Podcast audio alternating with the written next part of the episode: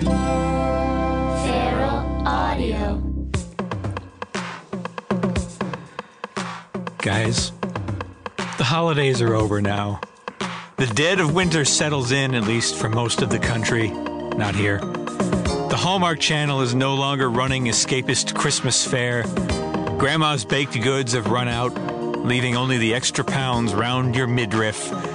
And barring any more bizarre C I A opposition research dumps between when we record this episode and when we release it, an unstable megalomaniac will have taken control of the United States. We're not sure which unstable megalomaniac, but rest assured that we're mostly fucked.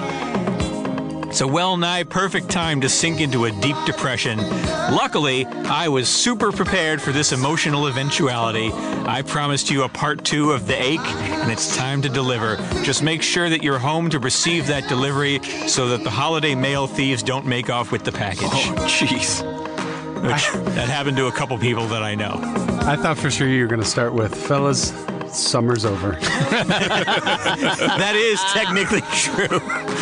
Yes, but also... summer is very much over. But yet, summer has not yet begun. That, oh my God, you guys are totally nailing this episode right off the bat. um...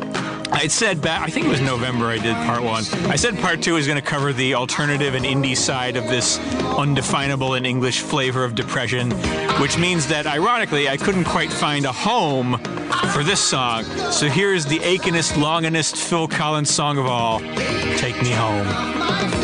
It's yeah, about longing for home. I know. Well, if you need a celebrity guide to, to guide you through the ache genre, Phil Collins is your man. He's no stranger to losing things he'll never get back. He's had terrible divorces. There's his hair. Peter Gabriel. He's lost a lot. And he's my favorite indie artist. Dave, you know I love you, but I'm indie too deep. Let's start the show. Well, since you seem to have an alternative touch, yeah. Let's start her up.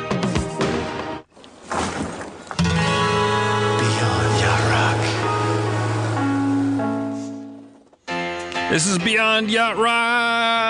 Woo! We're the podcast that creates musical genres and counts down the ten greatest hits in those genres. My name is J D Riznar. My name is Hollywood Steve. Dave Lyons. Hunter. Say it again. Hunter. Thank Hunter. you. Um, you got your arms in the air like King Kong when you say that. That's great. Like, like Coco the, the gorilla. And it, listen, we created the genre of yacht rock, so we like to throw a bone to that genre every single week. And this time, I picked this song by our, our new favorite, Brenda Russell. The song's called Lucky. Brenda Russell is the first lady, no, the president of yacht rock. This is from her eighty-one album, Love Life. I wish we could do, I wish we could do this song uh, further down in the countdown today, because we're going to need this kind of pick-me-up. Uh, after we dank, after we, we, we take another hike into the dank Steve hole. It's super dank, bro. Uh, Brenda Russell sings this. She wrote every note, every word. She sings background vocals, and she wears a beret on the album cover. It's a home run. That is. It's got all the all the uh, the high water marks of yacht rock. Yeah, berets are very yeah. underrated. This song is called Uh, Lucky. It's about a lady who feels lucky to be in a nice relationship, and in these terrible times, that's where you have to focus. Who do you have in your life who is awesome? Focus everything on those people. You're lucky to have them. Feel it. Hear this song. You're on one of the happiest yachts ever to float in this harbor called life. And this may be the yachtiest hand clap chorus ever recorded. Check out the hand clap chorus. We got Brenda, we got Jeff Porcaro, Lenny Castro, Neil Larson, Steve Lukather, and they all play their usual instruments as well, making this song a yacht rock bonanza.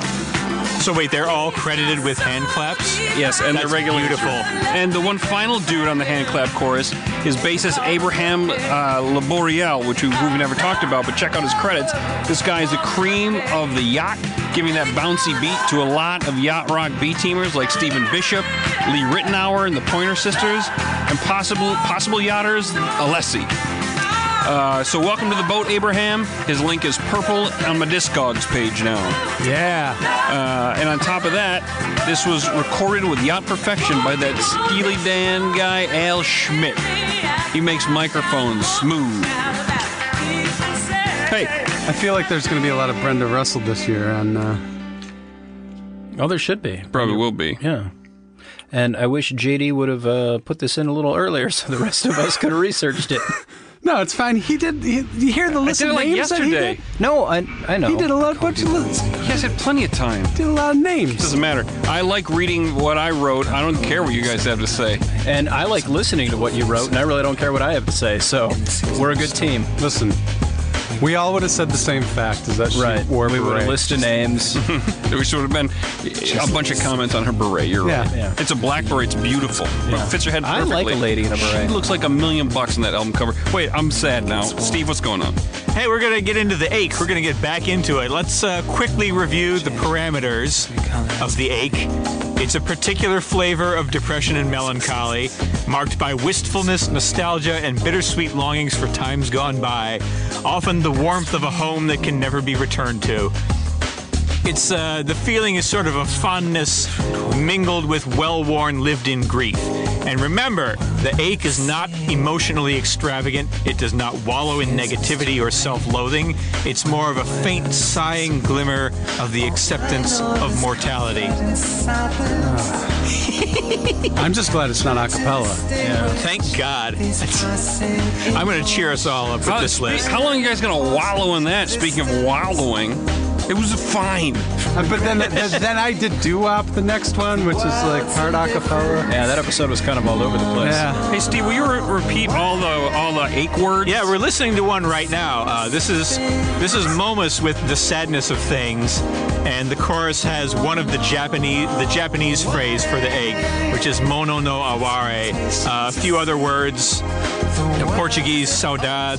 Welsh, it's irith. In German, it's zinzucht. Uh, There's no word for it in English, like I said, but a few other cultures have tried to name it for themselves. In Riznarski, it's...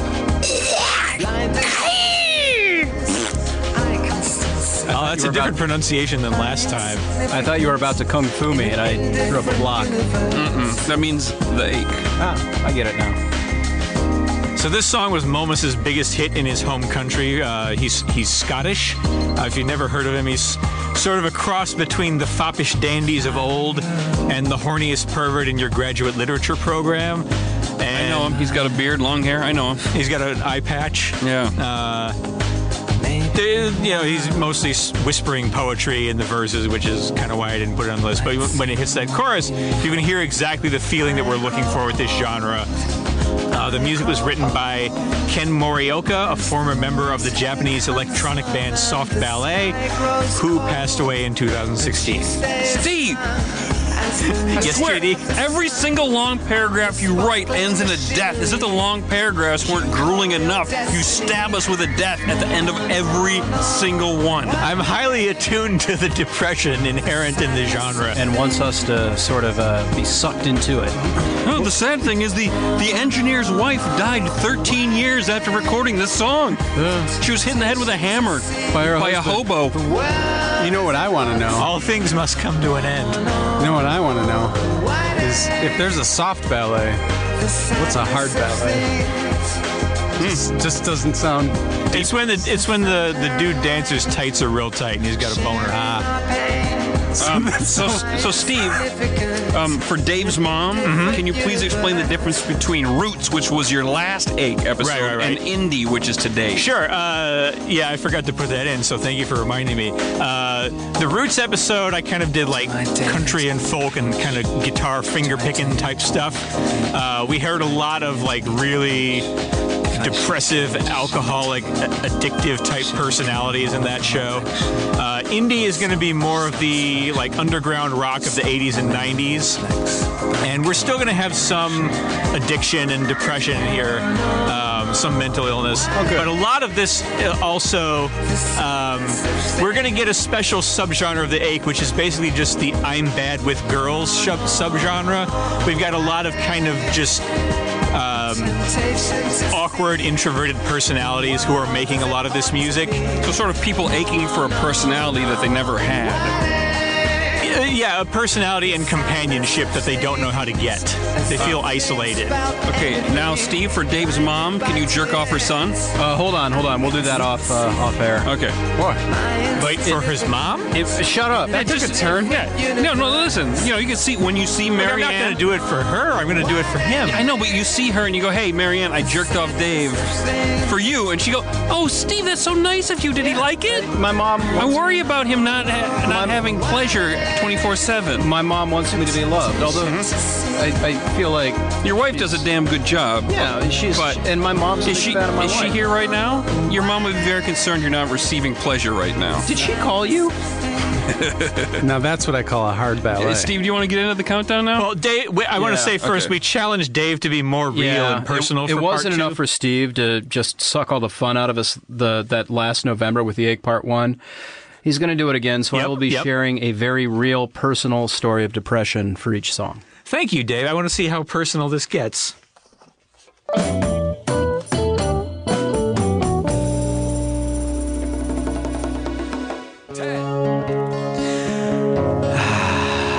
we go. This sounds like Roots! No, it's this a, is that it's indie a grunge band. band. Oh, okay. Yeah. Uh, this is Alice in Chains with Don't Follow. Uh, I they, don't hear the indie. You're gonna. It's, it's technically alternative and indie, but that's too long of a title. Okay, it was so indie. Weird to hear Steve's voice come out of your mouth. Oh my God! It was a really good impression, J D. All is right. is this in the tenth spot because it is grunge? Yes. Because it's intense. Inten- okay, Steve. Intensities, yeah. intensities. Didn't work. Uh, Cut Dave off with some fun facts. Alice in Chains started their career with a weird pattern of releasing a full-length electrified grunge album, followed by a mostly soft acoustic E P, and this is from their second such E P, nineteen ninety-four's Jar of Flies, which was the first E P ever to debut at number one on the pop nope. charts. Uh, it's a, yeah, this is a roots. It's a root song. It kind of, it's got a harmonica in it. I probably could have switched it up now that I think about it. I was a little depressed when I found out, despite this made in the nineteen nineties, uh, it was not John Popper on harmonica. Isn't isn't that some bullshit? Yeah, it was David uh, Atkinson. Yeah, he should be like the like the like the Jay Graydon of harmonica. You just put him on everything. Who? Your hired harmonica. David Atkinson. Oh, no, no, no, Popper? The good one, John, John Popper. Popper? Yeah. yeah, the guy who has a fishing vest with all the harmonicas in it. Oh, the, the, this, so was like, cool. This was a couple years before the jam band's uh, scene got really big. Does John Popper give you the runaround, or is that a different one of those harmonicas? Yeah, he, he gives he gives us the runaround. He did, and he will. Great. I'm just saying, it made me a little depressed. David Atkinson depressed me. It fits the song, though. You don't want too much chops on this. It'll kill the mood. It'll kill the depressing mood. Most Alice in Chains songs, to me, seem like they're about heroin addiction, regardless of who wrote them. Jerry Cantrell wrote this one by himself, but it still sounds to me like a song about Lane Staley letting a loved one off the hook for taking care of him during an addiction he knows he'll never kick. And personally, I associate it with my first ever breakup, which happened right around the time this was released, and this really hit the spot for depressing music to mope to and figure out why I was so socially incompetent. Now, I feel like this is kind of some boilerplate ache. It doesn't seem that... Like, I feel like these guys are deep enough into the, the corporate machine at this point that it's kind of, like, washed of all genuine emotion. Except, of course, it's a grunge band, Sass. Yeah. I'd put this... Uh, but I put this like just one step above Under the Bridge by Red Hot Chili Pepper as far as like addiction songs addiction songs with like phony baloney emotional pull to them. And that's what depresses me about what you're saying about this song and that. It's it's bullshit addiction. It's really famous pop bands like Red Hot Chili Peppers are seen anything more than the shit that they are. Not Alice in Chains, but the Red Hot Chili Peppers. Uh, Also, they recently took the A-Team off Netflix, and I only got to the middle of season four. Now I'm watching MacGyver like a chump. really, really fucking bummed me out. I had that with Miami Vice, too. Right? Check out the N B C dot com app. Your depression might, might get lifted. Well, thank Maybe. you.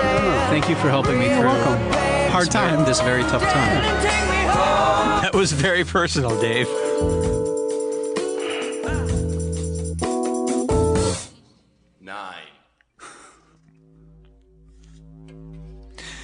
This is Sunny Day Real Estate. Seems like an ironic television.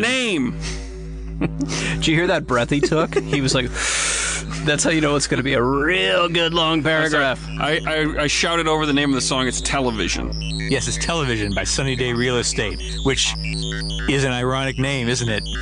Yeah. J D, did your thing come out? Oh, I know. That's no. part of the song. Yeah. It's, it's indie, man. They use the uh, alternative production intro. techniques. It sounded like when your headphones come out. Anyway, this is one of the, the earliest bands to be tagged as emo outside of the deepest punk underground. Uh, Sunny Day Real Estate's early sound was sort of a mix of D C post-hardcore, like emo Godfathers, Rites of Spring, Seattle grunge, because that's where they were from, and some early nineties indie rock. This is from their fourth and final album, The Rising Tide, from two thousand one, where they went to a much more polished and prog-heavy sound that alienated some of their old emo fans. But it should also be noted that their old fans were the part, were in part the type of emo fans who like to refer to guitar arpeggios as the twinkly bits. Hey, you know, this guy sounds like... Uh... Dan, is it Dan Bihar or Dan Bajar? I think it's Bihar. I think it's Dan Bejer. Dan Bejer from Destroyer and New Pornographers. It's like a less sassy version of him. I don't actually think it's Bejer. I just wanted to say Bejer. Of course. It's Bihar. Okay. It's, you know what pre- really depresses me about this? No. Emo is a shit term used to describe bands like Blink one eighty-two and At the Drive-In. It first emerged as a term in the nineties to describe already established bands like these guys and Jawbreaker. Rites of Spring, Embrace, and pretty much any great band that ended up establishing the genre never considered themselves emo and fucking hated the term.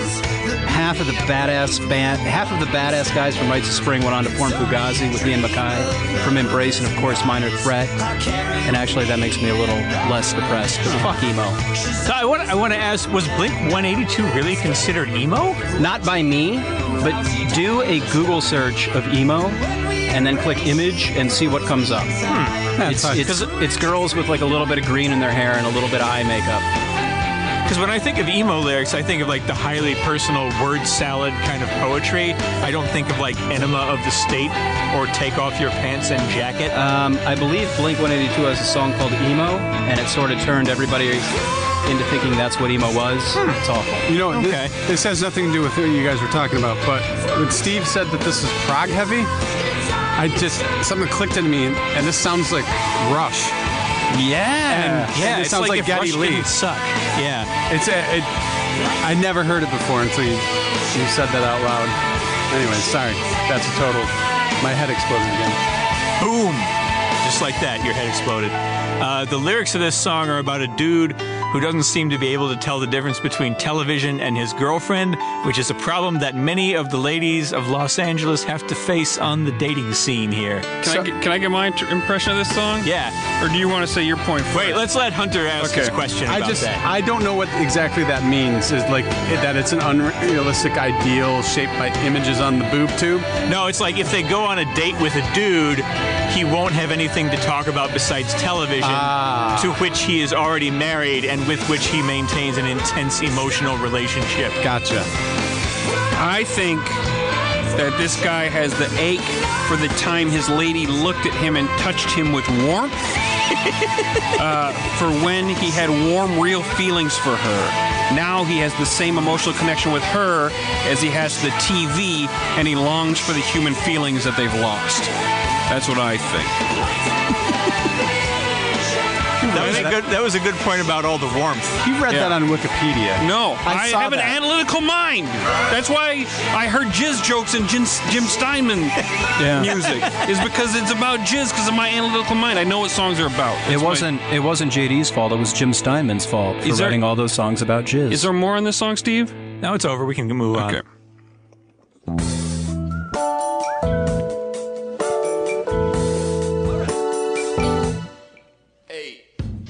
Oh, and I want you to know, if I'm going like, is there more in this song? It's because I have to quick decide whether to start it over or to move on. It's not to rush you. It's not to rush you guys. I, I was completely, like Geddy Lee, completely we're letting, aware of that. We're letting this podcast breathe now. Yeah. Letting it go long. Mm-hmm. All right, let's do it. Okay. Stretching out, taking our so shoes Steve, wait, off. Hey, wait. It's number eight. Wait five seconds and okay. start your fun fact. Okay. Tengo. Number eight is Yo La Tengo with Autumn Sweater. Yo La Tengo is one of America's longest-lived indie rock bands. They released their first album in eighty-six and are still going strong, a little less strong, but they're still going today. Uh, they're centered around the husband and wife team of Ira Kaplan on guitar and Georgia Hubley on drums. Kaplan actually started out as a rock critic in the early eighties before branching out into actually making music, so much respect to him from this, me. This fascinates me. A rock critic that decides to put his or her own music into the world. I recently picked up an album by Lester Bang's old band. I wasn't even really aware it existed. It's called Birdland, and it's pretty great. Oh, okay. And uh, for Never the listeners, I'm uh, looking for more critics turned uh, rock musicians, if you have any. Was every song about complaining about phonies? I would assume. I don't know yet. I've and got his two. Landlord getting angry at him? I, I have two, and that's all I need to start a genre. I thought Yo La Tengo was a rap troupe. Yeah, yeah. I, J D, I, I don't, I don't think you could have sounded any whiter with the way, I, like maybe if you worked Phil Collins in there. I thought Yo La Tengo was a hey, rap group. Hey, fellas. No, he said troop, didn't he? Like T R O U P E. Did you say troop? I said troop. Yeah. Why do I think they're a rap troupe? Because they have yo in their name? Yes. Yo La Tengo was on... Yo La Tengo is Spanish for I got it. It's what uh, baseball players yeah, it's say. Not Doctor Dre and Ed Lover hosted that it's, show. It's on not M T V. A predicate to like like as one would see in M T V Raps. What's the rap? Yo La Tengo. What's the rap group that that, that sounds like that? The name sounds like this. Yo M T V Raps. No. Who does ham and eggs? Tribe Called Quest? Yeah, no, no, it's not Tribe Called Quest. Okay, I'm sorry. Talk about the De La Soul. De La Soul. That's it. De La Soul. Okay. Okay. Maybe you saw De La Soul on Yo M T V Raps. Yo La Tengo. Yeah. Okay. This is dumb. Yo La Tengo. Uh, their main influence was the Velvet Underground. They even played that band in the movie I Shot Andy Warhol. They had a female drummer just like the Velvet Underground and everything. Um... But because they're music nerds at heart, they draw on a pretty wide range of influences. They're known for their numerous and unpredictable cover choices as well. They got, a, I think, at least a couple covers, all covers albums out that are pretty good. Do they um, cover any rap? Not to my knowledge. Ah, they're not I the Bare they, Naked Ladies. I think they covered a De La Soul album. I can't win. Okay, sorry, keep going. Um, noisy guitar freakouts are usually often a big part of their sound, but they also have a lot of quieter, dreamier moments like this one. This is basically just an organ with drums. Classic combination, guys, by the way, organ with drums, uh, plus, you know, a little bit of bass in certain parts. Um, Autumn Sweater is from nineteen ninety-seven's I Can Hear the Heart Beating as One, which is generally regarded as their masterpiece album. So, my my thing with a lot of, like, East Coasty shoegazy music is that it's it feels like an emotional void. Like when you sing in a soft whisper tone, I can't tell if they're if it's like important or not, or, or what the meaning is, because every word sounds the same, and the background music is often monotonous. Uh, it's I, dreamy and hypnotic. I know, I understand you can kind of lose yourself in it, but it also, I think it loses a little power in the process. It's like analog techno. But we're yeah. not going for power here, baby. We're going for ache. We're going for... Yeah, this, this song makes me ache. A few weeks oh, ago... Oh, tell a story, Dave. I blew out the crotch of my favorite pair of boxers. Oh. I got them in Paris when I was in my twenties, and my, my balls just hung out of the bottom like a like a fleshy double punching bag. It made me real sad. I bet. But I'm learning how to deal with my depression. I went over to me undies dot com and used the code Feral and got some new ones that are super comfortable, and the shipping was free. I wonder if they're still our sponsor. Are we integrating the product placement into the show? No, I just, uh, they're made of modal, man. It's softer oh, okay. than cotton. Whoa, Dave, were those your heart underwear? No, stripes. The heart ones blew out. I've, God, we must have still been in college. Um, Saw them a lot. Great. I want to quickly about the lyrics. There's a debate over whether these describe the beginning or the end of a relationship between two clearly awkward people. But uh, we're talking about waves in the verses, and we have the classic ache trope, autumn. Because as summer slips away into winter and death looms for all living creatures, all we can do is perform the sacred pagan rites to ensure that we will all be born anew in the springtime. Come to the Sabbath, my friends. All right, I like my imp- interpretation of this song, too, yeah. so I'm going to see if I can get Go for it, it yeah, go for it. Summer's uh, so I think this is about a song that's been going... I think it's about a relationship that's been going on for a while. The initial euphoric spark is past. They're at a party where they don't want to be. She might be more social than him, and he leans on her emotionally. So he sounds so sad, like... Oh, I don't, I, I don't think she's into me anymore. Or I don't think she's into him being sad anymore. Like, he's certainly not taking charge. That lyric, wouldn't that be better? Like, her answer is probably no. I want to talk to my friends. He definitely does not sing the song like a social person. No, and I think... Um, the time she liked his awkward personality is past, and he knows it, and he aches for when she'd coddle him. And at least that has to be what this song about. Otherwise, why are we listening to it? He's aching for the past, right? I think if it was the beginning, it would be a spring sweater, not an autumn sweater. Yes, great point. It's the end. Yeah. Yay. Things are about to die. Yeah. Summer's over, fellas.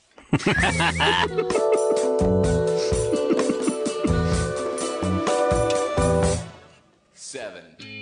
You know, a great, achy, depressing, stupid indie thing to say would be, on June twenty-second, summer's over. Yeah. One summer.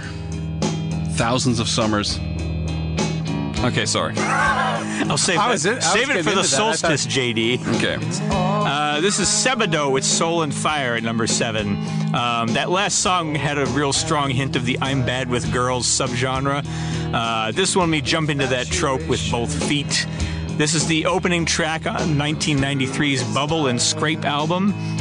Uh, it's one of Lou Barlow's defining sensitive indie guy breakup songs, and in fact, this was such a good breakup song that it convinced his ex-girlfriend to get back together with him at the time. Do you know what I ache for? What I, do you ache for? I ache for the days when you can write a song like this full of breakup cliches, but if you sing it quiet and shy enough, and then, like with sloppy-sounding instruments, you could be dubbed a great genius of rock and roll. Actually, those days are probably not over. I could probably, I could probably do that. Yeah, that's yeah, East Coast shoegazy stuff, yeah. man. Uh, this is shoegazy? Well, it's, this is lo-fi. It's but it's so it's kind of drones. Yeah, yeah. You just oh, okay, like, I see what you're saying. Yeah. Um, whenever I hear Sebadoh, um, is it Sebadoh or Sebadoh? Sebadoh. Sebadoh. Seb- whenever I hear Sebadoh, it doesn't matter. Whenever I hear it, I always get a little depressed. It doesn't sound a little more like Sam Hain. Totally different bands. Yes, yes very but I, much. I always feel like there's going to be some a lot of double double references in it. And there never are. No. Just because they're close alphabetically doesn't. The Sebadoh sounds like a like the Sabbath. Oh, okay. I see what you're saying. Yeah, no. It's yeah, just a nonsense word. You expect something more out of them, and they never quite deliver. Lou Barlow of Sebadoh started out as the bass player in Dinosaur Junior Uh, he played on their classic You're Living All Over Me album, composed the experimental lo-fi sound collage Polito? Polito? Not sure. Polito! Yes, that. Mm-hmm. Uh, he was famously kicked out of the band in nineteen eighty-nine by frontman J Mascis. I think it's Mascis. It uh, is, yeah. Yes. Uh, Mascis was an in, was and is an intensely introverted control freak. Like, he makes me look like Bill Clinton by comparison. um, Mascis told Barlow that the band was breaking up, and then immediately reformed it with the replacement bassist he had already lined up for their scheduled Australian tour, and Barlow learned about this from M T V shortly afterwards. Oh, please tell me that Adam Curry broke the news. Oh, I, I, I, I killed to be in that. Just imagine, like, Adam Curry talking to this sad sack. Yeah, some dude sitting in his apartment in uh, Los Angeles. And then he just, like, walks over to, like, you follow Adam Curry after this conversation where he breaks it to Lou Barlow. He's, kicked, he's been kicked out of Dinosaur Junior Then Adam Curry walks over to some nineteen eighty-nine Fox and goes, that guy's weird. Fuck. I'm Adam fucking Curry. And he lights up a cigarette. Makes some smoking jokes. Gets his dick sucked by five hundred hot ladies. Good improv, right? Yeah, you know, that was great. Yeah, I, I was wondering where you were going to go with that. It went exactly where I thought it was. Yeah, it went real easy. Yeah. Not a lot of thought. Dave was feeling really... Dave was bringing up every depressing story of his life today, so you can tell his energy's down. Yeah, he's really bringing himself down. I'm kind of bummed. Let's restart uh, this. Yeah. Restart this. Okay. Uh, the epilogue to that is actually not depressing for once. Uh, Barlow eventually signed up for a Dinosaur Junior reunion in two thousand five, and they've since done four more albums together without breaking up yet. Sounds like a needed the money situation. Like all the guys singing, like, all the guys singing with their old bands again. They're signing with their old bands again. This band screwed this guy royally, and he's like, "Oh yeah, let's get back together. I might need the money. I don't know." We went and saw that. Remember, Dave? What's that? We went and saw them, right? Who? Dinosaur Junior when they got back together. No. That wasn't you?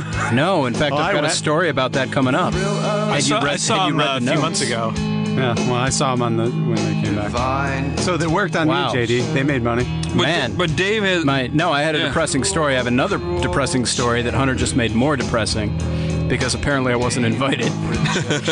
uh, Dave, tell your depressing this story band, for this song. This band always made me so depressed. I'd be in Flipside Records in Kalamazoo, Michigan, looking for Screeching Weasel albums. I'd get to the S section, and when I got to Screaming Trees, I'd hold my breath. And when the next album was Sebadoh, usually the one with the kid in the toilet, I think oh, yeah, it was called Bake Sale. Cake Hunt or something. Bake Sale. Cake Hunt. It should have been called Cake Hunt. I'd get really depressed, man, for like minutes. You know what? It was really bad. It was a really depressing story, Dave. You know what? I'm this year I'm coming up with a genre called Cake Hunt. I have no idea what it's gonna be, but I'll find it. I'll fucking find that Cake Hunt genre. Hey, we'll make a button. You know the album cover, right? Yeah, yeah. yeah. It's like a like, uh, chubby kid with like his butt crack on the album cover. Yeah, like digging around in the toilet. Yeah. I thought it was called Cake Hunt. I'll wrap this up real quick. Uh, Lou Barlow suffered from social anxiety most of his life, uh, so he kind of typifies the awkward loner I hinted at in the the intro. Uh, he also had depression, low self-esteem, general feelings of unlikability.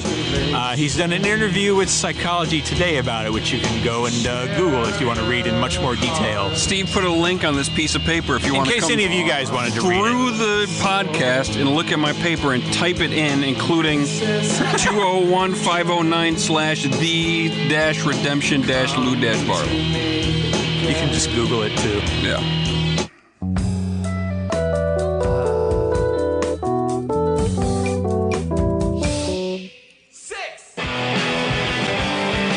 So of course I'm going to put Sebadoh and Dinosaur Junior back to back.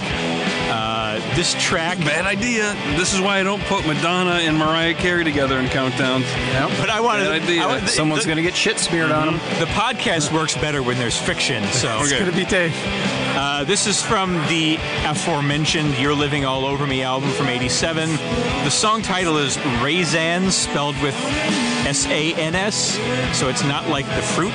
I have no idea what that title means, but the one thing um, I am pretty I actually, sure... I know where that comes from. Oh, where does it come from? Uh, he misspelled the uh, title of his favorite sitcom, Roseanne.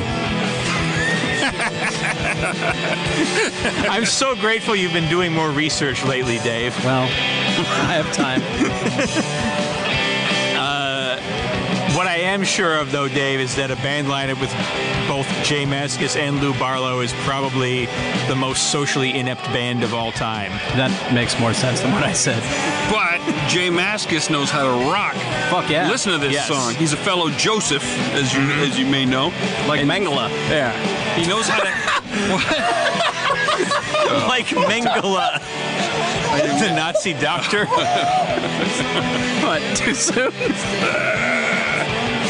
That's Joseph with an F. Yeah, that's a different That's kind. a different Joseph. Oh, sorry. It's a different my, kind. My bad. You're laughing now, but like after the time this is recorded, Trump's Joseph Mengele probably has you off at some camp somewhere. Probably. Yeah. I wasn't expecting that. Um, nah, that was used, that was a funny joke. Like when he said that when we went and saw Dinosaur Junior that one time, two thousand five. Great time that night. Aww. Steve, what are, you, what are your feelings uh, on this song? Okay, So I'll talk about the lyrics a little bit. It's uh, it's a lovesick, shy dude who falls instantly in love with some girl that he can't talk to, like, at all. He spends the whole song pining for her because he's bad with girls. He's just going to show up in places she'll be and then stare at her and hope that she magically falls in love with him, preferably without him ever having to actually speak to her. So this is more in the I'm bad with humans genre of, uh, of the ache. I feel like Autumn Sweater was uh, like one of those I'm bad with human songs, too. That's a very reasonable theory, I feel. You know what? Uh, Dinosaur Junior was one of those bands that I always I would rock out to them and just assumed that they were talking about some sort of emotional malaise. Yeah. Mm-hmm. And, and they, this and guitar solo is fantastic, by yeah. the way. I would know. enjoy the hell out of it. No, at one point, like, I was like, this Dinosaur Junior band that people were into ten years ago, I don't want to get into but a bunch of albums. Really enjoyed listening to them. Yeah, they're, yeah, they're really good. They, they do tend to kind of blend together after a while, but a lot of the music is really, really good. But it's, it's And great. He can really fucking play guitar. It's great music for writing to or any kind of focused art to, because it's it all blends together. Yeah, this is what the, uh, the kids at Portage Central High School listen to in the, the art classrooms. Why are you hanging out there? Uh, well, I had to walk by it to get to my oh. my B M W. Oh, you mean... to get to my nineteen eighty-six Ford Escort station just, wagon. Just, just keep with the B M W myth. I love it. Yeah. Um, now, I loved... I, I have an old thermal uh, shirt from high school that's maroon and just has Dinosaur Junior embroidered in the front of it. It was one of my favorite shirts. Hmm. Steve, more and to say? Oh, yeah. Uh, That's, that was a depressing story. Dude. No, I was getting to my depressing story. Let's restart this one. Are you going to go, Steve, or am I going to tell my depressing story? Let Steve I'll go. go a little bit. Uh, I'll, t- I'll tell a little, a short little story about my personality. Like, I used to relate to this song more than I'm comfortable with, leaving the creepiness aside. Uh, my mom used to tell me this story about how once when I was in preschool, uh, like three or four years old, I was best friends with this little girl named Mariah, and one day I said something out loud, like words, and Mariah was so shocked that she started running around exclaiming, "Steven can talk! Steven can talk!" And this was your best friend? That was my best friend. Wow. So, like, the fact, like, just me now is pretty much a, a, a living miracle. You should go back in time and give little Steve a paragraph to read to Mariah. I probably could have read it at uh, at about three or four. And then when you stop, she'll go, "Steven can stop reading paragraphs. Steven can stop reading paragraphs. Mariah, if you're out there, I got a paragraph to read you." So about ten years ago, uh, J Mascis and the Fog were doing a show at Satellite, which was within walking distance of where I lived. And I was positive there was going to be a secret Dinosaur Junior reunion show, and, and it was sold out. And I couldn't get in. I called all what little contacts I had. So finally, I took it upon myself. I grabbed a guitar case, and I walked down to the venue, and I tried the old I'm with the band thing at the door. Yeah, I just tried to walk right in. Turns out I was right. It was a reunion, and it also turned out the door guy was onto my ruse, and I didn't get in. Talk oh. about depressing. I walked home in the dark, underneath Sunset Boulevard, guitar case in my hand, not getting to see Dinosaur Junior And then tonight, I found out that Hunter was there and didn't invite me. Mm-hmm. Yeah, we didn't go to the Troubadour to see... Oh, no! We did. Yeah, we saw Dinosaur Junior at the Troubadour. I'm talking about their surprise secret re- reunion show at the Satellite. See? Hey, hey. And now I'm not depressed anymore. Hey. That that resolved, we're missing a Lee Ritenour concert in L A tonight. Is that true? Yeah. I want to tell one quick story about more uh, no, social incompetence. Uh, I'll tell the story of how Dinosaur Junior was formed because it's very similar to how Sebadoh was formed. Uh, J Mascis was playing in a band called Mogo with uh, Lou Barlow, uh, future Dinosaur Junior drummer Murph, and a singer named Charlie Nakajima, who they uh, Mascis had been in a hardcore band called Deep Wound with. Uh, after one show as Mogo, Mascis asked Barlow and Murph to form a new band with him to be called Dinosaur, and did not tell Charlie Nakajima about it. So, I feel like this is a perfect time to announce I'm going to form a brand new podcast. It's going to be called Besides Yacht Rock. It's only going to have two of you. Uh, every episode, we're going to invent an arbitrary musical genre, count down the top ten songs in it, and we'll have a feature called Yacht Rock whoa, whoa. Fan Appeasement. Whoa, whoa. We'll have a smooth musical selection at the start of each episode. Stay tuned to Feral Audio for exciting new developments with Wait. this brand new, totally new, different project. Wait, Steve, you're not supposed to announce that in front of Hunter. Adam Curry is supposed to tell him. You guys, I already know. I know I'm the Barlow of the group. Guys, I, I thought I, I thought I called dibs. Uh, on not being in that one. What I'm actually going to do is tell each of you individually that you're the one who's out, and then I'm going to take over the Beyond Yacht Rock podcast all by myself. God help us. Oh, God. There's a lot of truth to that. We should, yeah. We should let him do that one day. I do, I, I do sense a mild coup coming from Hollywood yeah. Steve week after yeah. week. I've learned a lot watching politics this year. Yeah. Anything else on this one? No, I think we've pretty much run that in the ground. Let's go to the movies! Songs from fifty soundtracks sounding and attracting. Here we come. fifty songs from fifty soundtracks. We got America on the run. That's right. We still got America on the run. So get going. Oh. Oh. So oh, I ache. I ache. You know, I ache for levity in these episodes, and le- sometimes it comes. I love the opening of this song. It anticipates greatness, and then the song delivers. Hunter, what, so what is this, Hunter? Great, you picked a great song. Wait, oh, this is mine. It's so good. Uh, this is, I talked about her last week. This is Cyndi Lauper. Prick tease. Uh, I left this, uh, this is The Goonies Are Good Enough. I left this off the new op list to get a Billy Joel reference in there. Uh, but this is really Cindy's new op hit. Um, it's from The Goonies. Uh, in addition to New Op, this is uh, maybe the greatest plot rock song of all time. Uh, at least it's the greatest plot rock music video. Without a doubt. Uh, in this amazing... So video, a- yes. I've got some things to say about the song later on. That's Put fine. We'll wait. But I, I want to talk about this video, music video, because I get to talk what about whatever I want. Do it. Shake okay. the papers. Get to it. So what you basically got a continuation of her uh, Girls Just Want to Have Fun uh, video, matched with her rock and wrestling storyline set to the plot of The Goonies. Lou Albano is her father, Wendy Richter is her friend, Roddy Piper, the Iron Sheik, Classy Freddy Blassie, Nikolai Bokloff, and the fabulous Moolah are going to take their business, and she goes on a Goonie hunt with the Goonies to save, yes, the Goonies, to save everyone. Uh, Steven Spielberg, the Bangles, and Andre the Giant all make cam- cameos. Did I mention it was a two-parter? The video is a two-parter? You don't remember this? No. Oh, God. I don't think I've ever seen the video. Oh, it's, well, you should watch the video. Um, there's a famous octopus, octopus, octopus scene. Yeah, the octopus scene. In in the movie The Goonies. Um, yeah, you can see a clip of the, the deleted scene. Yeah, but okay, here's the thing. So there's a, that famous octopus scene that some people claim was in the original release, or some people claim it was in the T V version. You can see the deleted scene on YouTube now. I couldn't find a confirmation that was ever in either, but that octopus is in the video, so maybe that's what everyone's thinking about. Take a look at it. Um, yeah, I wrote I wrote something about this.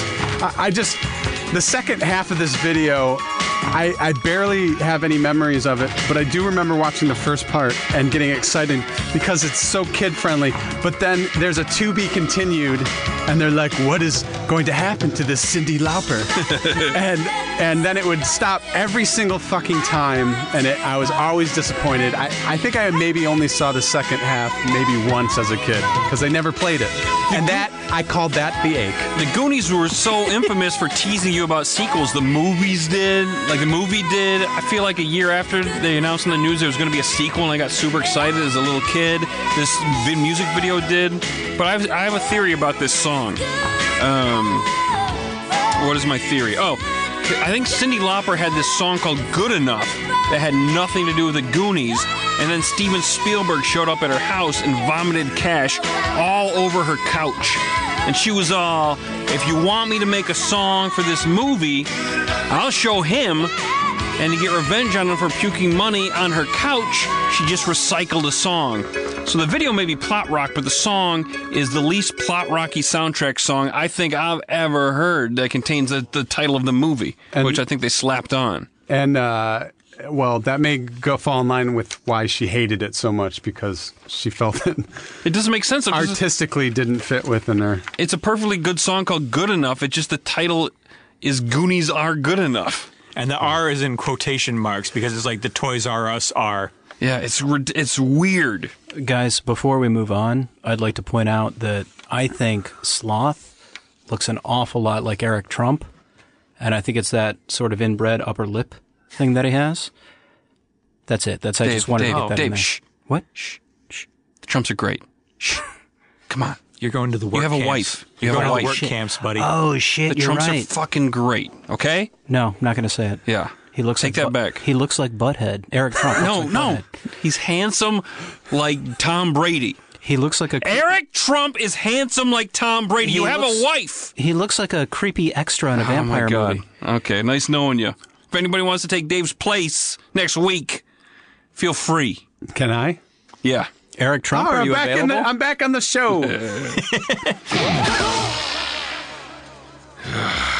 Now we do advertisements. Hey! Way to turn hey, it on. Everybody! Gonna do a t-shirt run soon, so get your out-of-stock sizes today. There's no telling when we'll be doing another t-shirt run, so this may be your last chance to get that lady small for a long, long time. We'll do a run February first. We'll order it up, so get your orders in before then. Um, oh, and there's this recording project out there called... W E R E W I L F. There's periods in between. It's an acronym? Is that what you call it? Yes. Depends. What's it stand for? Werewolf. Uh, their members, na- the members' names are Chris Gray and Peter James. And guess who sent in today's bumpers? That's right, Werewolf. Ah, Werewolf. I never would have guessed. Yeah, um, but actually, what's interesting, if you play all of today's bumpers one after another, they're the first bumpers ever that like sound good, sound like a thing when you play them all together. It's kind of cool. Uh, that's kind of meta. Oh, yeah. It takes you on a journey. Yeah. When I, when I heard the first one, I was going to say, man, our fans have a lot more musical talent than the rest of us. They sure fucking do. They sure do. I'm a critic. I'm not supposed to make music. Uh, that just ended, and it said number five, so I guess that means we move on. Yeah, it's number five. But yeah, the Dave's Mom level is still, still available. Empty, yeah, Marianne. Still. I'm just saying. You yeah, know what I'm yeah. saying? I'm saying that number five is Urge Overkill with Back on Me. Wait, one more thing to Marianne. Uh, for yeah. God's sakes. You know, maybe you know, a little less golf. A little more giving to our podcast. You know what my mom said about it? Or give a little, or she play a little better and win a, some scratch, yeah. a little monthly scratch to kick our way. My mom actually said, I don't know what's funnier, if you have one or none. I think it's so she's funnier doing a with bit. None. Yeah. So, Marianne, start buying generic. We need that filled. We need that slot filled. She's on a fixed income. Okay. It's a, it's a beautiful retirement community, though. Sorry. It is. It's okay. real nice. Maybe she wants card. a date with Hollywood Steve. No. no. She's saving up. No, I don't want that as my stepdad. All right. Now I go join my dad before that happens. Hey, Dave, do you remember when we saw this band in concert? Yes, you took me for my thirtieth birthday. Oh, great. Steve, who is this? It's Urge Overkill with Back on Me. And, and they about, played this song. It's about fucking time one of us figured out how to get Urge Overkill into a countdown. Absolutely. Because the album this is from, Saturation, I think is one of the great forgotten classic albums of the alternative era. It's because the band was aiming at stylish, swaggering, kind of arena rock. And they were aiming that at an audience that largely did not respond well to that kind of overt ambition. Like, if you're an ironic nineties slacker, you're not supposed to try to have hit records and be rock stars. You're supposed to feel super guilty about it, like Nirvana and Pearl Jam. And they dressed real snappy, too. Yeah, they were very, they were they were sharp-dressed hipsters. And that is not something that went well in the mid-nineties. No, you're supposed to wear flannel and look like a lumberjack. My buddies and I dressed up like Urge Overkill and went to a Nirvana concert. We all had matching maroon tuxedo jackets, black turtlenecks, and Urge Overkill pendants, and so many assholes wanted to kick kick our asses. But they didn't. No, because they didn't. Nirvana so you probably show. put a little bit of joy in their heart. That was depressing. Well, I got it, it gets worse. You know what breaks my heart? You can easily find this C D used for like four dollars max.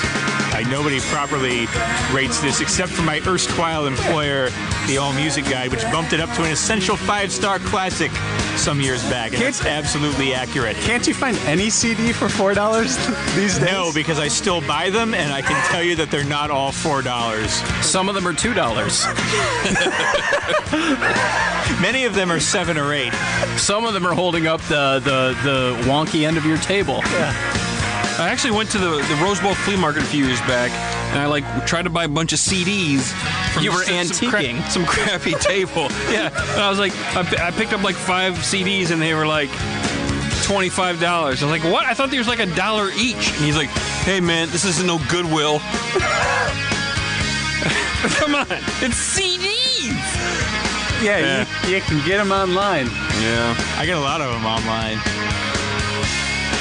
Uh, got a real depressing story about this song. Please tell your depressing story for this song, Dave. In high school, my friend was watching his neighbor's house. Your buddy. Your buddy.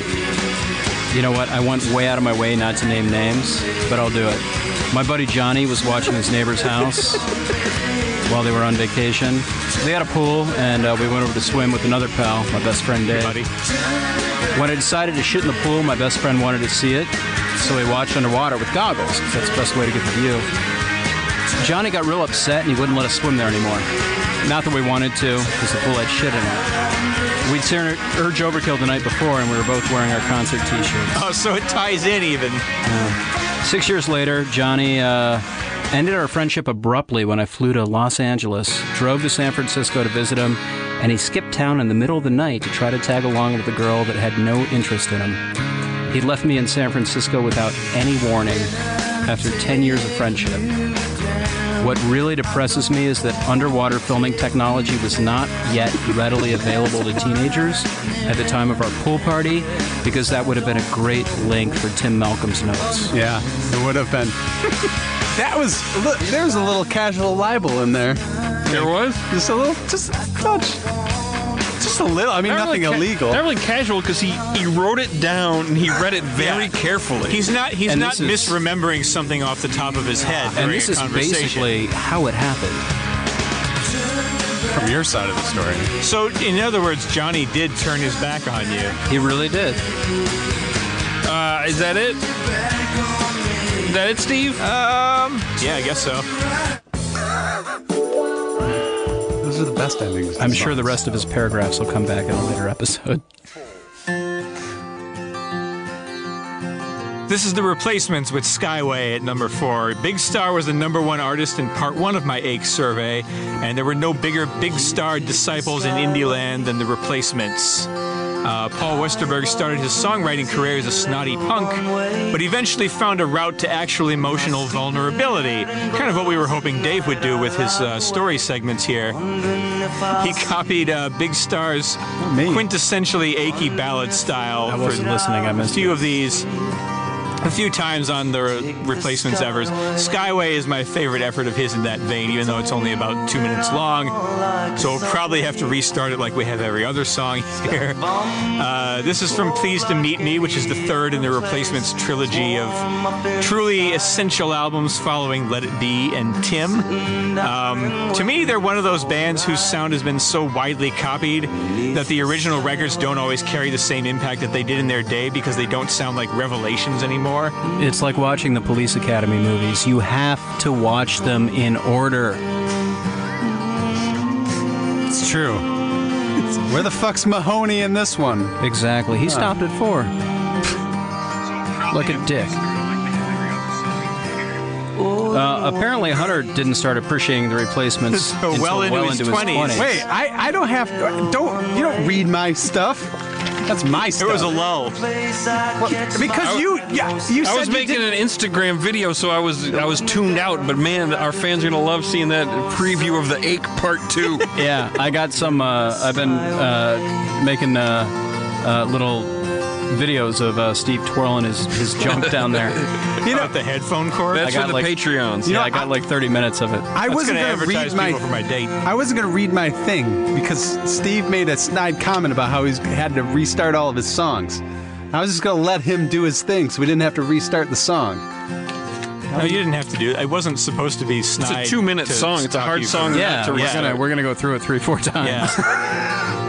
Okay, I didn't start appreciating the Replacements until well into my twenties. We know. I, I don't consider that an oversight. To all the people jaded by hipsterdom, it's never too late to discover a legendary band and obsess over them to the point of annoyance. Yeah. And it's I, I, I like, like that you, I like that you got into them and did obsess over them, because I hear a lot like people who discover the Replacements late, don't they don't necessarily have that impact on people. Really? Yeah, that's yeah that's what I was saying before. I, like they don't sound like revelations because so many people have yeah. copied the style now. I've never discovered these guys, but I've I heard of them in a They Might Be Giant song called "Hi, We're the Replacements." It sounds very sarcastic, like they're making fun of the Replacements. Hi, we're the Replacements, and we're playing in a rock and roll band. Really, it's about any band touring. They aren't making fun of the Replacements specifically. But it's a good song. You should listen to it. It's why I know who the Replacements are. They even call out... Uh, That's say, why he knows who the They say, hey, are. There's a lyric, uh, hey, where's Tommy? Someone find Tommy. We're out on the road, referring to replacement Tommy Stinson. So at least they do know who's in the band. Yeah. Tommy Stinson Good was job, on... Guys. He's in the band. Good job, They Might Be on, Giant. Yeah. Tommy Stinson was on Chinese Democracy. Good for him. Great. Oh, boy. This this here is another uh, unrequited crush song in the I'm Bad With Girls subgenre. Uh, it's about a girl he sees every day commuting, but he can't talk to her. And when he finally gets his one fleeting chance at the end of the song, he completely flubs it, which is very relatable to the likes of me. He's also wearing a stupid hat, which is an essential part of my personal style back when I, when I lived in a wintry climate in Michigan. Steve? Yes, Dave. Would you uh, describe to me your personal style then versus now? It's pretty much the same, except that there was winter. So in the winter, I would wear a black trench coat and an attention-grabbing hat. Also, so it's hat. Also, yes, it's hat. Also, the uh, Detroit Red Wings nineteen ninety-two championship shirts have given away to Cubs shirts. Can I have all ninety-two? I don't ninety-seven, ninety-eight, oh two, and oh eight or nine. I can't you are. You are.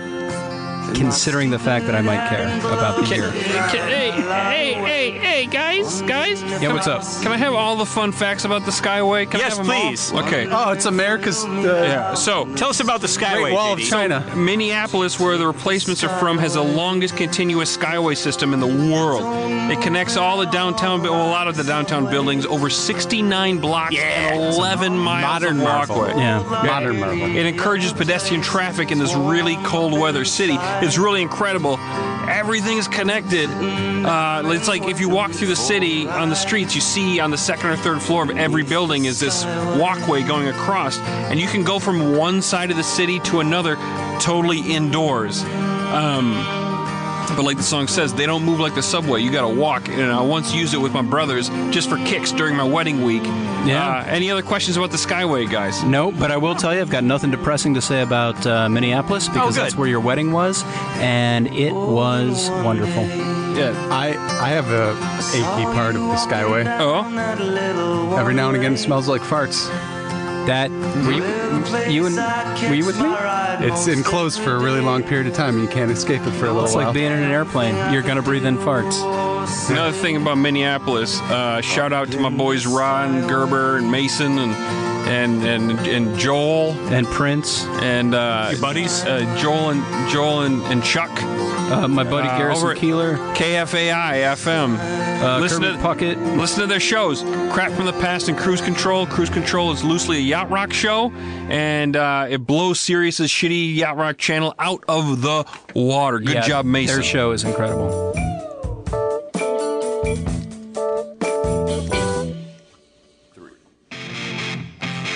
This is Pulp with Disco two thousand. Uh, Pulp's thin, lanky, bespectacled lead singer Jarvis Cocker shot to pop stardom in the U K with the persona of a brainy, working-class pervert, proving once and for all that the United States was wrong to revolt against British culture.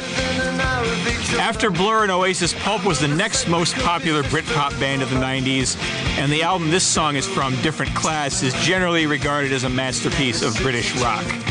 It is, uh, and it's a great sound. It is, yeah, it's I, great. I always thought this sounded like Laura Branigan's Gloria to me. Yeah, but the opening riff definitely. But I, but listening to it again and consciously seeing the title Disco two thousand, I'm one hundred percent positive that that was on purpose, and I'm a dullard. Uh, Laura Branigan's song Gloria would make a great punk cover. This one would not.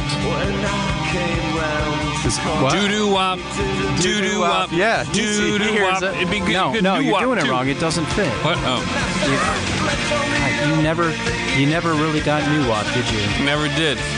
No, more fun either. Facts. Shower me with fun facts. All right, this was a top ten hit in the U K. It's the story of Jarvis's unrequited childhood crush on his friend Deborah. She was popular and good-looking. As he says in the lyrics, she was the first girl at school to get breasts. Uh, Jarvis was firmly in what the internet likes to call the friend zone. Firmly. Firmly. Uh, they were indeed friends, though. He knows he can't have her, but he's so into her still that he... Into her! Propose, he proposes they meet up far in the future when they're all grown up, because he'd likely still be into her. Mm-hmm. And maybe, up. maybe her taste in men will have changed. Taste! Taste in men! By the time of the meetup, she's married meet with up. kids. Kids! Wonder how that happens. Uh, so he can't he can't have her for much different reasons now that she has kids. He still wants to see her anyway, invites her to bring the baby with her. And that's what true unrequited love is all about.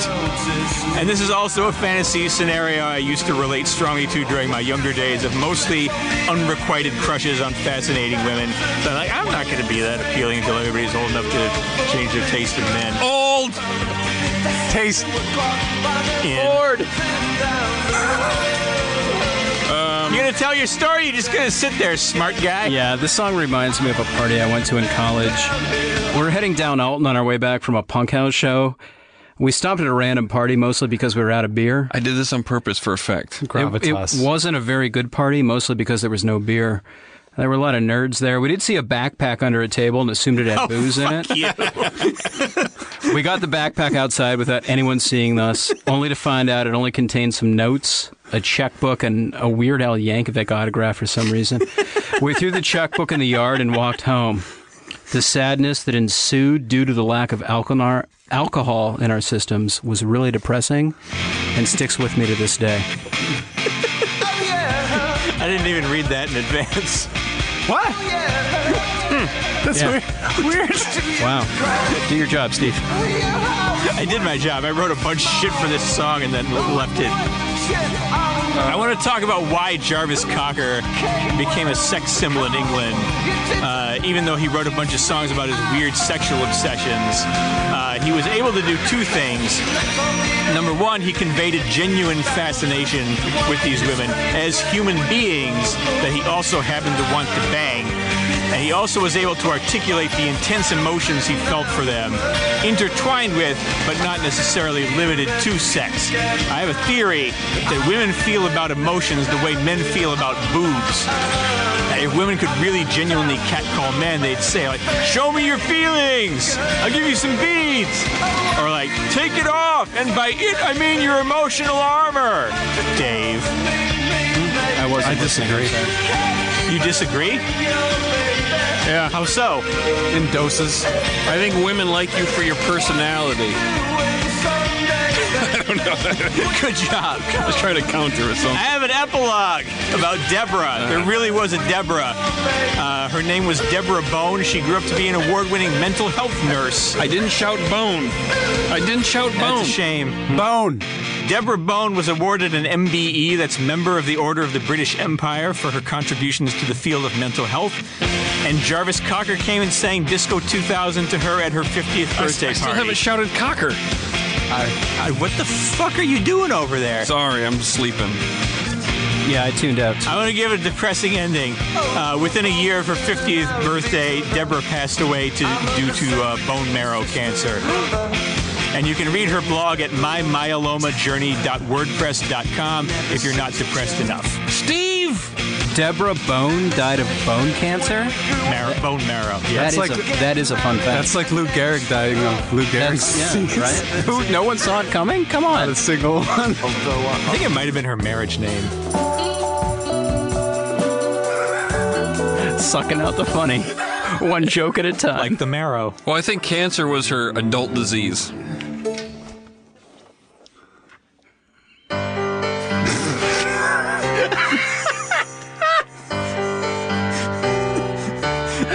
That was the best one to just leave hanging there. Number two is R E M with Night Swimming. Almost all of this album, automatic for the people, could qualify for an eight playlist. Uh, it's easily the most emotionally and lyrically direct record in their catalog. I think this is the crowning jewel of it. It's a beautiful reminiscence about small-town skinny dipping that accurately captures my late high school, early college years experiences, living in a smallish, uh, mostly rural hometown. And it's not easy to find an R E M song that makes this much literal sense. Amen. I, trust me. Uh, pretty much all these songs, but particularly this one, I, I watched on one hundred twenty minutes, and I feel like this used to wrap up a lot of those shows, like super late, um, and they always played that green underwater swimming video with partial nudity, I, and I'm not sure thinking about it now if there was any nudity in it, but at fourteen, you can turn anything into nudity. Nice. Yeah, especially squiggles on the T V. Yeah. Oh, yeah. Yeah, A and E. Did you guys watch A and E? When you were, like, they'd show the movie Hair in the middle of the night, and there'd be boobs and butts. Oh, and no. Yeah, I, I didn't like know about Beverly that. Beverly D'Angelo may have yeah. flashed half a nip. And no, like, full-on boobage, man. A and E didn't give a fuck. Wow. You could you could record it and watch nudity. Anyway, listen, I'm, I'm burying the lead here, because this is one of my favorite songs of all time. It's fucking great. Yeah. I was a huge Nutballs R E M freak when I was in junior high and high school. I still kind of am. It's such a great band. I got this C D for some Christmas in high school. I think it might have been my freshman Christmas. And it was just a beautiful, I just remember it was a beautiful snowy winter at my parents' house. It was warm and full of Christmas joy. And this song was about swimming in the summer. It takes me back every time to my hometown, and I, I even learned to play it on the piano a little bit. Oh, barely, barely. I like that it makes you ache for a home full of warmth. Oh, so. It's unbelievable. It's un- what this song does to me. No joke. I have no joke. Mm. Ernest. I want to ask, uh, when was the last time any of you went skinny dipping? Mine was the summer of nineteen ninety-eight at the Breadloaf School of English at Middlebury College in Vermont. Uh, anybody, is anybody else? Oh, more remember? Sincerity. Mine was a couple years ago. Oh. The weekend of my friend Mark's funeral. Oh. Yeah, a bunch of us dudes, we got in the water buck naked. It was the end of September and it was freezing, but it was totally worth it to relive the memory. Mark's... Uh, Mark's house had access to Lake Michigan Beach, his neighborhood did. So we went there all the time in high school, bonfires, sleeping on the beach, and it often included swimming naked, uh, mostly just dudes. But one time, one time, Mark's older brother brought his girlfriend, we were like fourteen. Brought his she, mom. She was like twenty. Oh, she had such an amazing body. What a cruel thing to do to fourteen-year-olds, for this perfect woman to prance around in front of us. Oh, I ache, I ache for that. I had but a... I still, I still get to see an awesome naked woman all the time. Congratulations. Thank you. Nicely done. Um, I had a really great skinny dipping story at my best friend's wedding. Uh, he got married near a lake, and we all went down to the lake afterwards. But most recently, I would say, would be at my friend Dell's house uh, while he was gone for uh, the holiday. uh, don't tell him. Uh, but before that, it was about a year ago at the Standard rooftop pool on a dare. And I think I probably caught chlamydia from that giant fucking Petri dish they call a swimming pool at the Standard. Wait, you catch... You had, did you have chlamydia last year? I, You can't get that from pools. I think you and your wife need to have a conversation. You clearly have not seen the pool at the Standard. I remember when he had chlamydia. He called it the ache. Well, to be completely honest, I've never had chlamydia, and the people oh. at the Standard kicked me out for my little stunt, and I got real depressed on the way home. Oh, you're tying it in. It's your story. Okay. Great job. Great job. Thank you. Listen, this is a perfect album.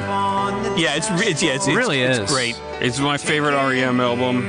Uh, my second favorite is the underrated New Adventures in Hi-Fi. Uh, their album Up is my lullaby album. I can always fall asleep to it.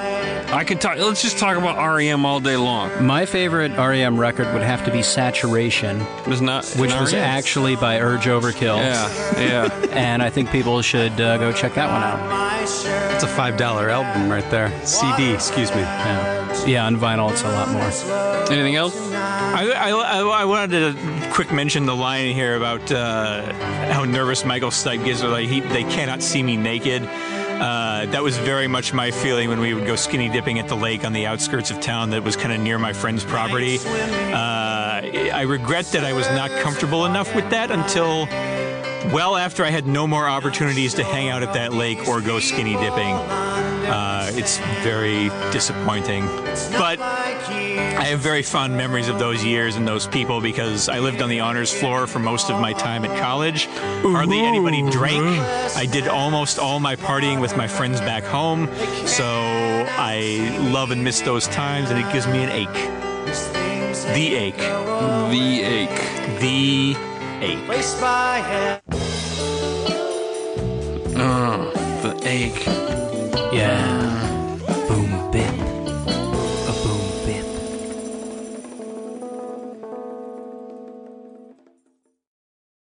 Number one. Ah, it's the granddaddy of them all. The achiest song from the best album of the nineties, on the short list of best albums of all time.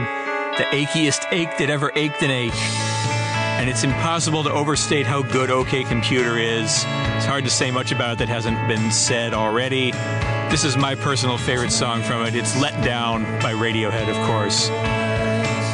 Um, the general theme of the album is the isolation and alienation of our technology-ridden modern lives.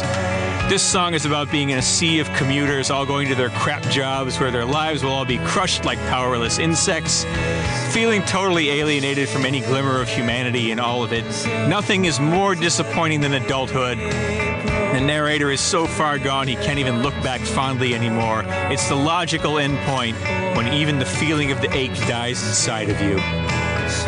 And it's what we have to look forward to in the next four years. Do you guys remember when Coachella was awesome? Yeah. I do. Yeah. I w- when ninety-four, oh, two thousand four. ninety-four. That was Lollapalooza year. Yeah. But it was ninety-four. I had a great time. And yeah, I, I, I went to that one with that, you. We camped it, out. Yeah. And Pixies that, That's when Hunter saw Kraftwerk. It is. Yeah. yeah um, Pixies Pixies and, reunion was there. And, and, and I sat at home and loaned somebody a vehicle to... to drive Stop there. taking his story. Yeah. Sorry. Come on. Our friend Nigel, the guy who played Vincent Price's boyfriend in Yacht Rock, he gave me some edible weed, and I had been in the heat drinking beer all day, so I got really sleepy and sick. I went back to the, the tent during Radiohead. Uh, I was freaking out. Sorry, Tom York. Missed your show. Oh, sorry. I was wondering. You said sorry, Tom, on there, and I wasn't yeah. sure who that was referring to. Tom York. I didn't spell it right. I didn't put the H in there, yeah. Steve. Oh, that was my next question. All right, Dave, Dave and I once played trivia against Tom York at a hipster taco bar in Silver Lake. Dave, you weren't there.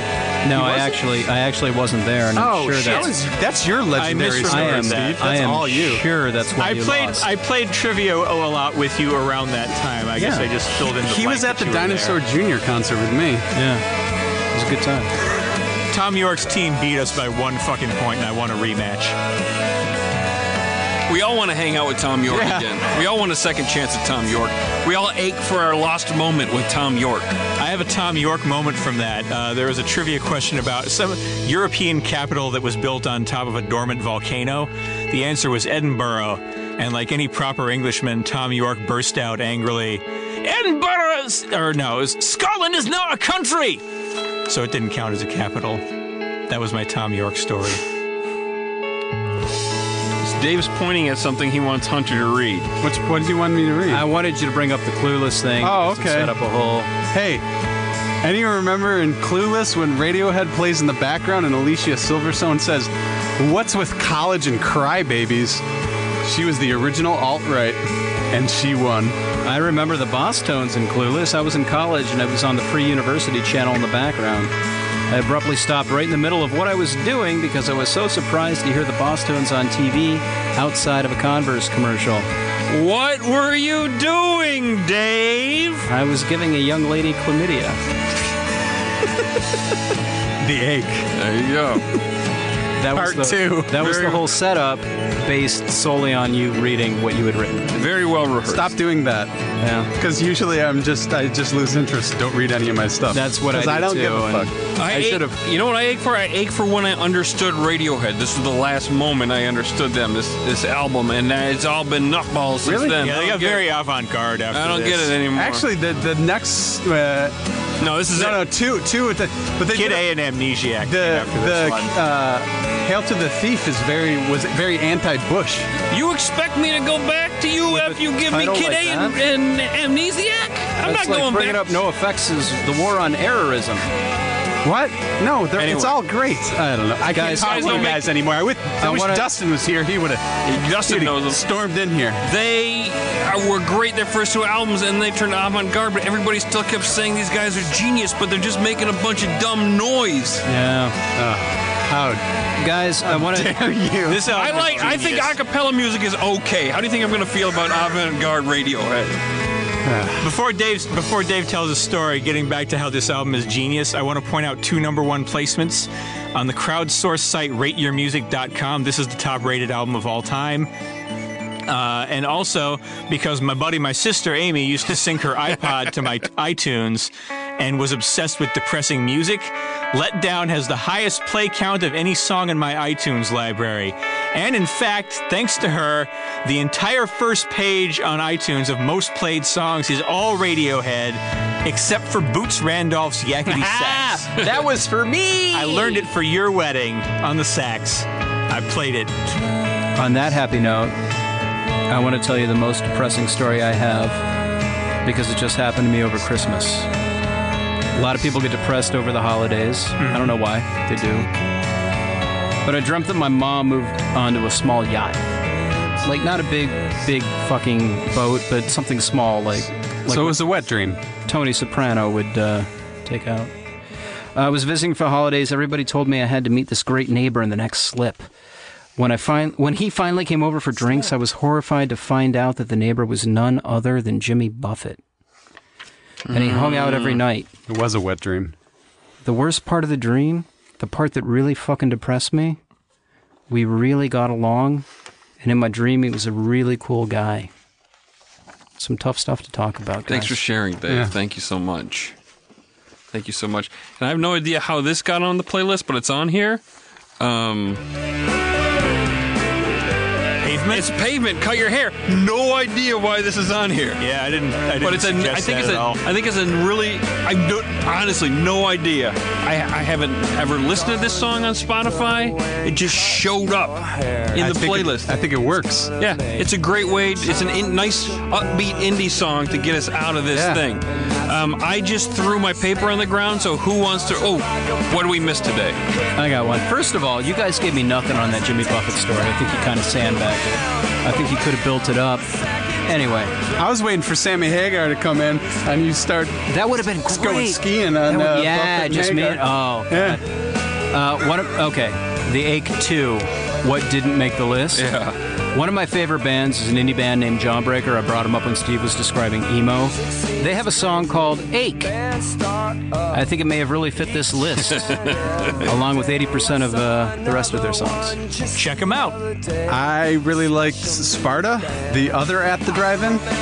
Uh, and uh, they had a couple achy songs like Error, Collapse, or maybe something by Postal Service. Uh, who knows? Yeah, for me, after two episodes of The Ache, I think you nailed it, Steve. I think it covered everything. Sweet. I so, want to say one last thing, uh, as Dave cringes. Uh, Dave, you told some wonderful stories today. Thank you. You've also used depressed as a synonym for sad, which is not technically the case, but I want to say you are the most socially adept of all of us in this room. And it, I think the fact that you don't really have depression issues probably has something to do with that, because people need each other. People who are introverted or socially anxious or whatever, they need the human connection and they don't know how to get it. You're good at getting it. And and I think it shows in your, your mental health. So I think uh, well, thank you. People, you know, people out there who are depressed because they can't, they just remember to try and connect with people, even if it feels terrible and awkward and you hate yourself and you want to hide. Still keep putting in the effort because it'll be good for you in the long run. Yeah, or contribute to our Patreon, because it'll make you feel better. I also don't, I don't buy this Dave isn't depressed theory, because I just heard ten super depressing stories yeah. from Dave. Sad. He has a hard, hard life. Yeah. A lot of issues he has to deal with. Uh, he pooped I, in he a pool. He fucking dreamed he was friends with Jimmy Buffett. He's not a depressive? Guys, that dream sounded pretty nice. I had a package delivered to my neighbor.